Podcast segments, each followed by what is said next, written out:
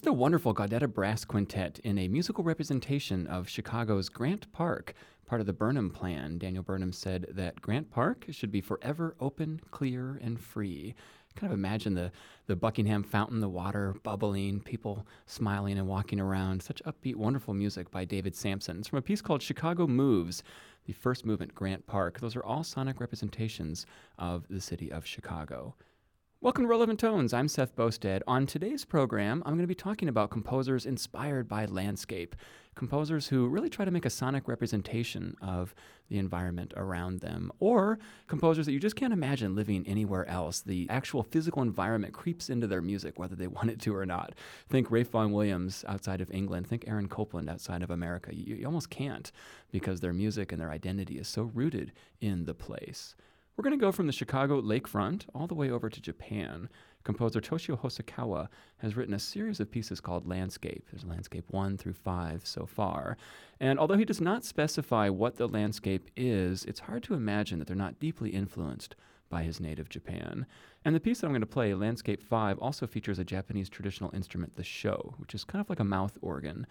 Let's have a listen. This is Landscape 5 for sho and orchestra. We're going to hear the Munich Chamber Orchestra, Alexander Liebreich conducting, and Mayumi Miyata is playing the sho.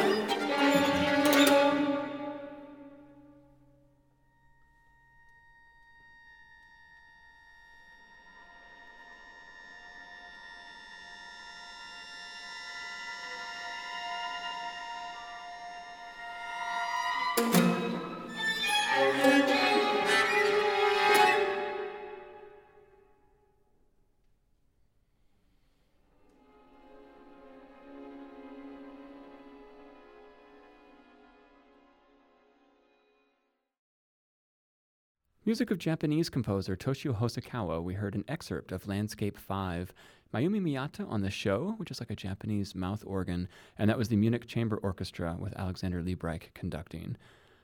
What an interesting idea this is. A, composer trying to take a physical place, a landscape, and make a musical representation of it. In the Hosokawa piece that we just heard part of, I think of those long, sustained sounds as representing distance, or maybe uh, you're actually far away from the landscape. And then the more fast moving gestures that we heard at the end, where the string players are actually instructed to hit the strings with the wood of their bow. It's called col legno. They turn the bow a little bit to the side and they hit the strings and make those percussive sounds. To me, that's like we're zooming in on the landscape now and seeing some of the actual features a tree or a mountain. But of course, it's completely open to interpretation, especially in the case of Hosokawa, the Landscape 5, or any of the landscape pieces where he has not specified the place. It could be a place of his mind. Let's turn now to a composer who has been inspired by the Australian outback. As you can imagine, that would, uh, that would be a very inspiring landscape indeed. This is Peter Sculthorpe. We're going to hear a piece called From Oceania. Oceania, of course, is the name given to the continent of Australia and the surrounding islands. So we've kind of zoomed out from the outback, and we're, we're talking about the whole region now. This is the New Zealand Symphony with James Judd conducting.